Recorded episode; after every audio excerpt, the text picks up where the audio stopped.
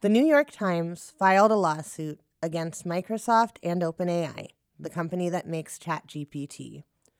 According to the lawsuit, the AI models both steal the work of the news giant while also sharing false information about stories it produced. The misinformation comes from AI hallucinations, which is when an AI makes up information. Attributing incorrect information to the Times hurts its credibility. OpenAI and Microsoft both claim that training their models on the Times work falls under fair use laws, which regulate the use of copyrighted works. The lawsuit claims billions of dollars of damages and is similar to other legal suits brought against tech giants by authors whose work also trained AI models. The ethical questions here are big. Doesn't every writer learn and borrow style from other writers?